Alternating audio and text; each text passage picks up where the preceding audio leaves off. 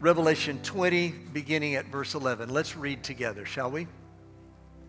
Then I saw a great white throne, and him who sat upon it, from whose presence earth and heaven fled away, and no place was found for them. And I saw the dead, the great and the small, standing before the throne, and books were opened. And another book was opened, which is the book of life. And the dead were judged from the things which were written in the books according to their deeds. The sea gave up the dead which were in it, and death and Hades gave up the dead which were in them. And they were judged, every one of them, according to their deeds. Then death and Hades were thrown into the lake of fire. This is the second death, the lake of fire. And if anyone's name was not found written in the book of life, he was thrown into the lake of fire. Now, Lord, your presence has been so, so dear and so real to us today. Thank you. Now I ask that you will open our hearts that we may hear and receive what the Spirit will say to us in the midst of the preaching. I lift up other life giving churches and I pray blessing upon them. I pray for our loved ones not yet walking in right relationship with you. And I pray especially for sons and daughters who have wandered from the faith. I ask, O oh Lord, that you will draw them to a place of repentance, that not one of them will be lost. Father, I pray for people who are present in this house and people who are part of our service online today. If there's anyone that is not in right relationship with you, I pray that somehow you will break through to them and that today will be the day that they surrender their life to you. I pray these things in the only name that matters, that wondrous name of Jesus. Amen. You may be seated.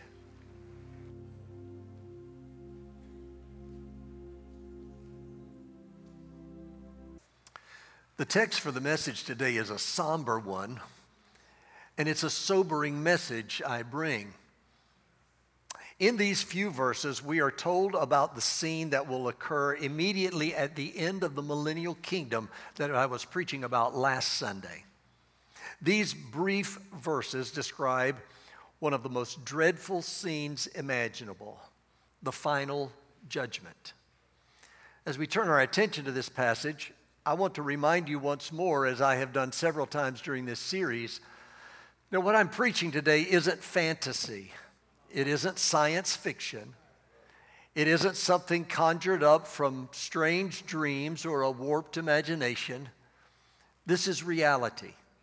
This is the great event decreed by God before the end takes place. The scene that is described in the text begins with the beloved elder John writing, Then I saw. And in this scene, there are four things I want to point out that he saw. First, there is the fearful setting described. Verse 11 describes this fearful setting like this Then I saw a great white throne, and him who sat upon it, from whose presence earth and heaven fled away and no place was found for them. Can you imagine earth and heaven fleeing from the presence of the one on the throne? Throughout this revelation, John has seen some incredible things. But when we come to this scene, we find that he sees an awful place. Not awful in the sense of terrible or bad, but in the sense of awesome or awe inspiring, almost too intense for words to describe. John sees a throne. He tells of the power of the throne. It's called the great throne. He tells of the purity of the throne. It's called a great white throne. He tells of the purpose of the throne. It's a place of judgment. Next in this vision, John is able to see an awesome person.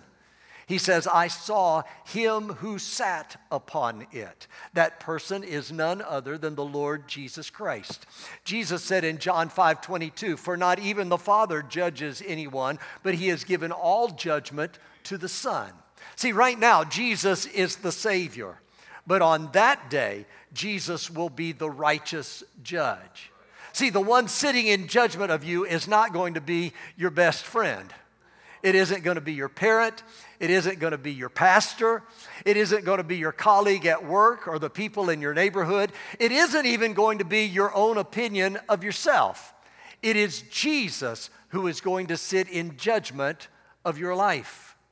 It doesn't matter how you feel about Jesus. It doesn't matter what you choose to do with him. You may mock him. You may curse him. You may ignore him. You may debate him. But there is coming a day when you are going to meet him and he is going to sit in judgment over your life.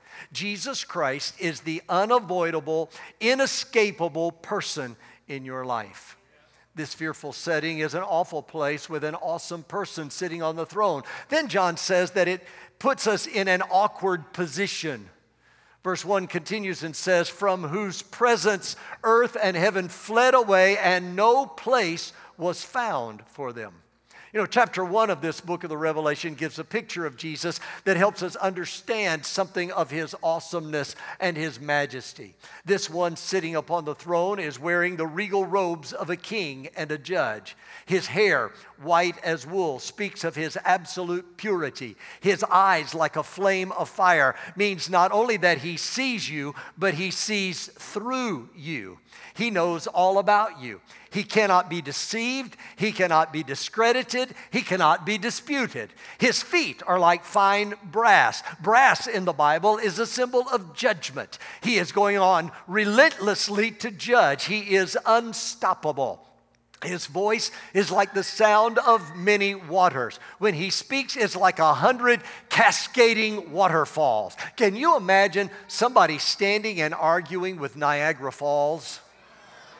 No wonder John says, from whose presence the earth and the heaven fled away. That means that everything stable is gone. Everything we thought of as being solid is no longer there. You know, there's an old spiritual we used to sing around the church that said, I went to the rock to hide my face, and the rock cried out, No hiding place. There's no hiding place down here. Adam, you remember, fled to hide from God in the trees in the garden. But there will be no garden trees in which to hide on that day. Everything is laid open and bare in the presence of the Lord Jesus upon the throne. In this passage, there's the fearful setting described. The second thing this passage reveals is the forceful summons delivered. It's in verses 12 and 13. And I saw the dead, the great and the small, standing before the throne, and books were opened. And another book was opened, which is the book of life. And the dead were judged from the things which were written in the books according to their deeds. And the sea gave up their dead which were in it, and death and Hades gave up the dead which were in them. And they were judged, every one of them, according to their deeds. At the end of time, a summons is going to be issued for you to appear before the heavenly court. And I want to tell you, you won't be able to ignore that summons. And when the Lord issues the summons, He isn't going to have to file extradition papers. This summons is going to be for both the great and the small. It doesn't matter how powerful you fancy yourself to be, it doesn't matter how insignificant you think you are. It doesn't matter whether you're a big shot or a little shot or a no shot. You're going to stand before the Lord. Let me tell you about the people who are summoned to stand before the Lord. First of all, there are those who are the out and out sinners. These are the people who hate God, hate Jesus, hate the Bible, hate preachers, hate the church. They will stand and shake their fists boldly and brazenly in the face of God and say, If there is a God, you're not big enough to make me serve you. There's another group that is summoned these are the self righteous people. These are the ones who think because you're not an out and out sinner, you're a pretty good person. You think you're okay. You think the gospel is for the thief and for the murderer and the drunkard, but, but you know, you don't really need it. It's not for you. I mean, you're nice people. You drive nice automobiles, you live in nice houses in nice neighborhoods, you're members of fine clubs, you have nice families, you're good neighbors. You don't think you need to be saved because of how good you are. I'll tell you about a third group of people who are summoned. it's the procrastinators. These are people, they're sinners and they know it.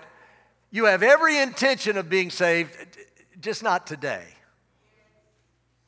I mean, you're waiting for a better, more convenient time. I mean, right now, you have a, you have a life to live. You have plans to make, you have goals to achieve, but, but someday you intend to be saved.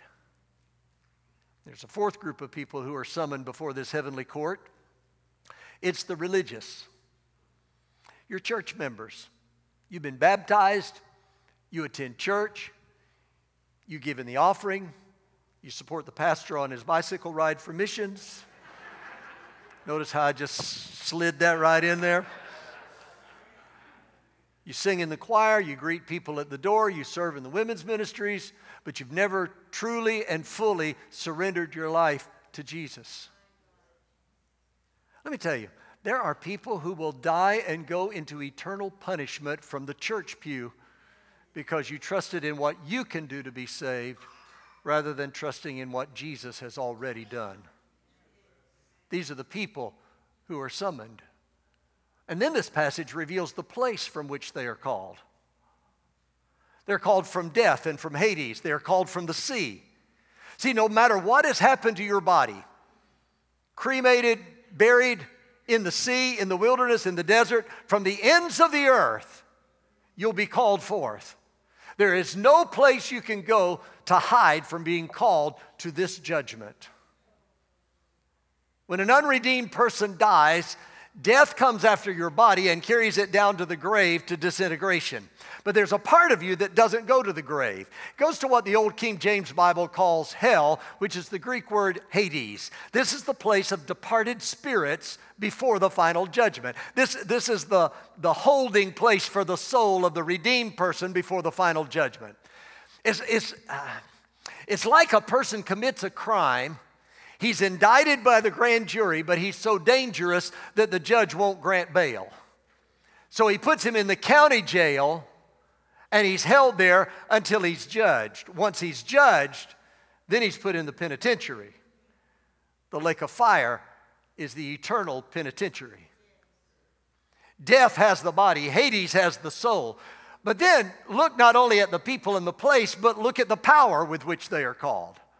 These are people who have died, but they are called from the dead. The body is resurrected, the spirit is returned to the body for them to stand before the judgment throne of Jesus. The resurrection power that raised Jesus from the dead is the same resurrection power that will raise the unredeemed. Acts 17:31 says that God has fixed a day in which he will judge the world in righteousness through a man whom he has appointed, having furnished proof to all men by raising him from the dead. What that simply means is that the proof positive of the judgment is the resurrection of Jesus. See, you can't hold court if the judge is dead. Furthermore, you can't hold court if the defendant isn't there. But the same God that raised Jesus from the dead is the same God who is going to bring you into judgment. In this passage, there's the fearful setting described, there's the forceful summons delivered. Now, I want you to see that there will be fatal secrets displayed. Verse 12 says, The books were opened. And that the dead were judged from the things which were written in the books according to their deeds. Listen, listen, God is keeping books. God is keeping record. He's recording the secret things that nobody else knows about. Ecclesiastes 12 14 says, For God will bring every act to judgment, everything which is hidden, whether it is good or evil. Jesus said in Luke 12 and 2, but there is nothing covered up that will not be revealed and hidden that will not be known. In Matthew 12 and 36, Jesus said, But I tell you that every careless or every idle word that people speak, they shall give an accounting for it in the day of judgment. That's why Romans 2 and 16 says, God will judge the secrets of men through Christ Jesus. Hmm. He's going to judge things you've done that nobody else knows about except Him and you. He's going to judge things you did that your mother and father don't know about. He's going to judge things your wife or your husband doesn't know about. He's going to judge things you've repressed, you've tried to put out of your consciousness. There is no statute of limitations. God has a record. God is keeping books. Every idle word, every careless word, every time you took the name of the Lord in vain, He has a record. One of these days, anything that hasn't been washed away by the blood of Jesus is going to be revealed. Skeletons will come out of the closet. That which has been talked about in secret is going to be shouted from the housetop. The books are going to be opened. Then this passage shows the final, the final sentence determined. It tells first of the sureness of this judgment. See, you won't be able to bribe the judge. No slick lawyer is going to be able to get you out of it through some legal loophole. God swears by himself that you'll be judged. There is no escape.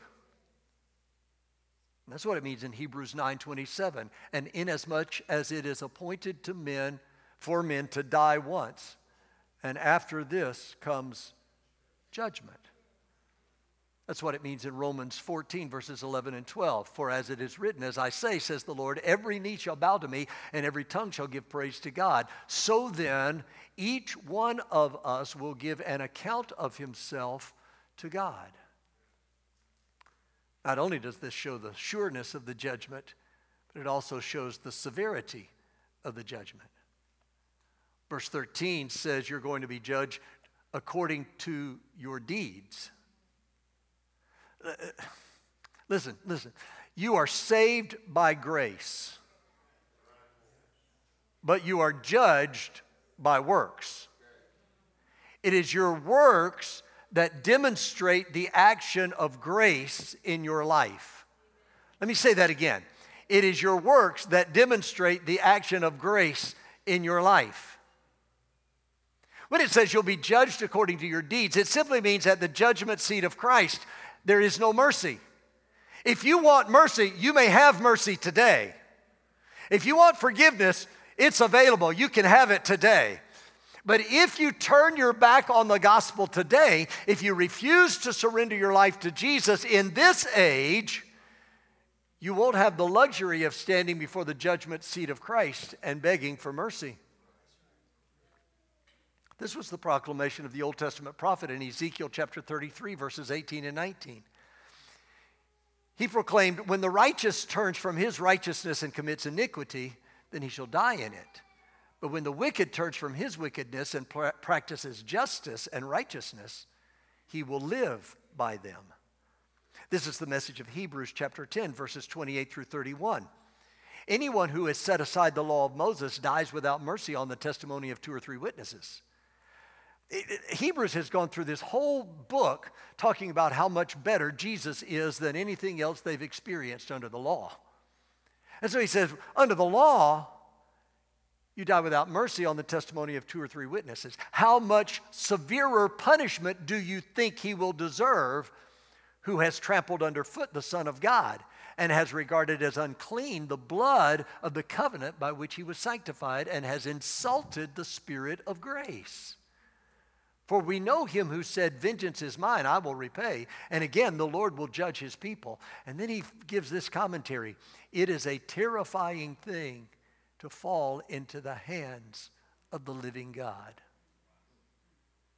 If those who despise the Old Testament Mosaic law were judged without mercy, how much more severe will be the punishment of those who have rejected the Son of God and his atoning work on Calvary's cross? This trial before the judgment seat of Christ is like every other trial, and there are three parts to every trial. First, the evidence is presented, the books are opened. Your deeds are revealed. Every lie, every curse, everything you ever stole, every gray hair you gave your mother, every infidelity, every cowardly action, every secretive, hidden thing that was in opposition to God's way, God wrote it all down. And then your thoughts. God wrote down lust as adultery, He wrote down hatred as murder. Not only your actions and your thoughts, but also your influence. Those who were watching you and your behavior influenced them to do wrong. And then your failure to do good and to do right. I mean, you knew what you should do, but for whatever reason you want to give, you failed to do it. All, all of those things are in the book. They're opened as evidence against you. Then the second part of the trial is when you have an opportunity to make your defense. Think about it for a moment. If you were summoned to stand before Jesus today, what would be your defense? If you've ignored him, if you've resisted his invitation, if you haven't followed his plan, if you haven't surrendered your life fully to his lordship, if you knew what he wanted you to do, but you willfully refused to do it, what are you going to tell him? What, what, what's your defense? Maybe, maybe you'll want to stand before him and offer the excuse that you, you would have served him, but you just didn't know which church to join. I mean, after all, there are so many know, you got your Baptist churches and you got your Methodist churches and you got your Presbyterian churches and your Episcopalian churches and your Anglican churches and your Pentecostal churches and your Catholic churches and your non denominational churches and your independent churches and your fundamentalist churches and your evangelical churches and your charismatic churches and your Calvinist and your Arminian and your Wesleyan and your holiness and your Reformed. You just didn't know which was the right one. And he will look at you and he will say, I didn't say believe on the church. I said believe on the Lord Jesus Christ and you'll be saved.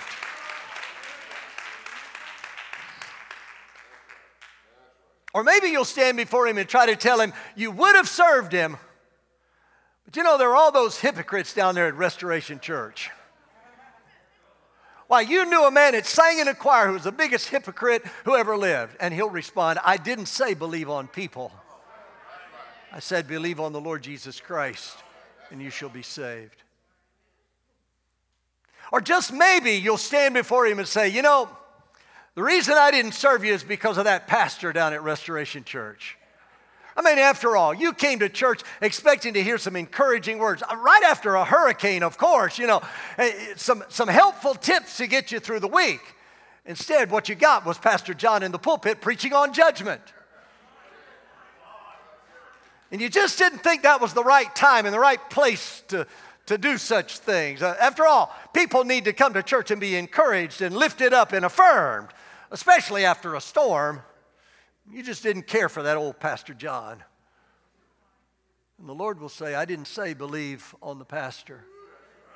I said believe on the Lord Jesus Christ and you'll be saved. Or maybe, maybe you'll try to tell him you would have served him, but you didn't want to commit to something until you were sure you could live it. You, didn't. you didn't want to be a hypocrite. And the Lord will say, I didn't tell you to believe on yourself. I said, Believe on the Lord Jesus Christ, and you shall be saved. The evidence is presented, you make your defense, and then the verdict of the court is handed down. In verse 15, if anyone's name was not found written in the book of life, he was thrown into the lake of fire. The verdict is that the one who denies Jesus before men the same must he deny before the Father in heaven. See, the truth is, you get to choose your destiny.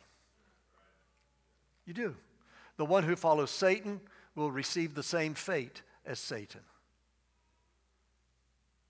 The one who follows Jesus will receive the same reward as Jesus. It isn't God's will for anyone to, be, to perish. It isn't God's will for anyone to be lost. It is His will for all to be saved. C.S. Lewis has captured the heart of the matter so powerfully. He said that everybody in the world is in one of two categories. Category one is those who are like Satan and say to God, Not your will, but mine be done. Category two is those who are like Jesus and say, Not my will, but thine be done. Those in the first category who are autonomous and live self controlled, self concerned, self centered lives will one day drop into the lake of fire. And a broken-hearted God will say, Not my will, but thine be done.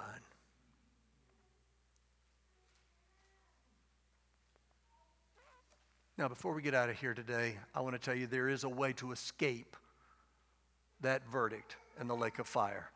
There's a way to escape the final judgment. Romans 8 1 says, There is therefore now no condemnation to those who are in Christ Jesus.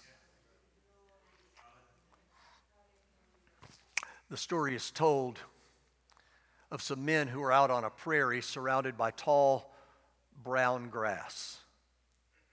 In the distance, they saw a fire, and the winds were blowing and whipping the flames right toward them. They began to run, but soon realized they could never outrun the fire. They began to panic and they cried out, We're going to perish in the flames. But one of the men in the company knew the ways of the wild and said, No, we're not going to die. He reached into his pocket, took out a book of matches, and at his feet, he set fire to the grass in front of him. Now the flames are coming toward them and the fire is burning away from them. One of them in the group shouted, You fool! Now we're surrounded by fire. The man said, No, just wait. I know what I'm doing. He said, Wait until this fire burns away from us. And then step over here step over into the burnt off place. He said, You do that and you'll be safe because the fire can't come where the fire has already been.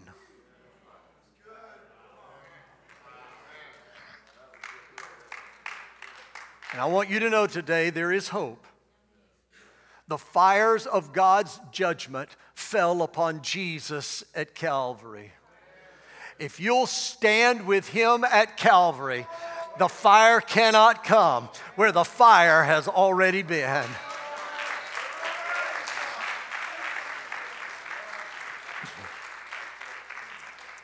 Jesus died for you. He loves you. He invites you to come to Him just like you are. I'm telling you, you can settle out of court. So you don't have to stand and be judged and then be sentenced to the fate of an eternity in the lake of fire. I want to know today how many of you can testify that you know you're saved? Could I just see the hands of those who have surrendered your heart to Jesus? You know you're born again. Praise God. Somebody ought to just praise God for saved people in the house today.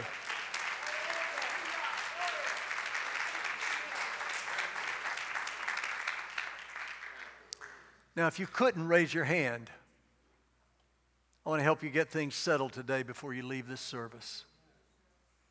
I'm going to ask everyone if you would please to bow with me for just a moment. And I'm going to ask you to repeat all of this house. Everyone, repeat after me this prayer Almighty God, I want to come and stand where the fire has already been. I come to Jesus today. I come to the cross. I surrender my heart by faith to Jesus.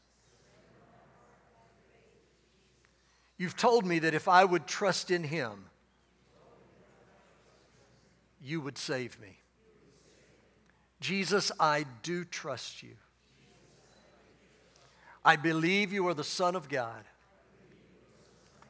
I believe you paid for my sin debt with your death on the cross. I believe that God raised you from the dead. Right now, by faith, I receive you. Come into my heart. Forgive me. Wash me clean. Save me. Transform my life from the inside out. Thank you for hearing my prayer and for saving my soul. O oh Lord, you died for me. Help me to live for you. Because I don't want you to be ashamed of me. I'll not be ashamed of you. In your name I pray. Amen. Now, each week that I've asked you to pray that prayer, I've reminded you that saying those words, repeating that prayer after me, that is not what saves you. You, you can say all the right words and still be lost. Because it isn't about repeating words. That prayer is nothing more than a tool to help express a desire of the heart. Salvation comes because you decide in your mind and you mean it in your heart. You surrender your life to Jesus and you follow His way rather than your own way. If you have truly done that, either for the first time or for the 50th time, I want to help get you started in your walk with Jesus. When you leave this service today, if you have surrendered your life to Jesus, if you'll stop at the information desk, I have a book I want to give you that will give you the next steps you need to take in your new journey with Jesus. And I just want to take mo- another moment before we come to the communion of the Lord's table. And I want to speak to those who are watching this service online. Some of you are watching it live. And some of you are going to watch it later. I don't know when you're going to see this service. Some of you, it may be weeks from now when, when, when this gets to you. But I just want to tell you Jesus loves you, He cares for you. And I may never know the decision you make. It isn't about me knowing, it's about you making the decision in your heart to trust Jesus. I beg you, I plead with you.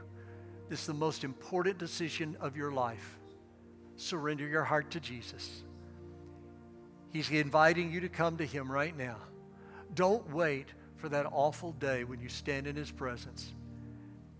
If you'll take care of the sin problem now, get it under the blood, get it washed away, you won't have to worry about standing in the judgment of Jesus.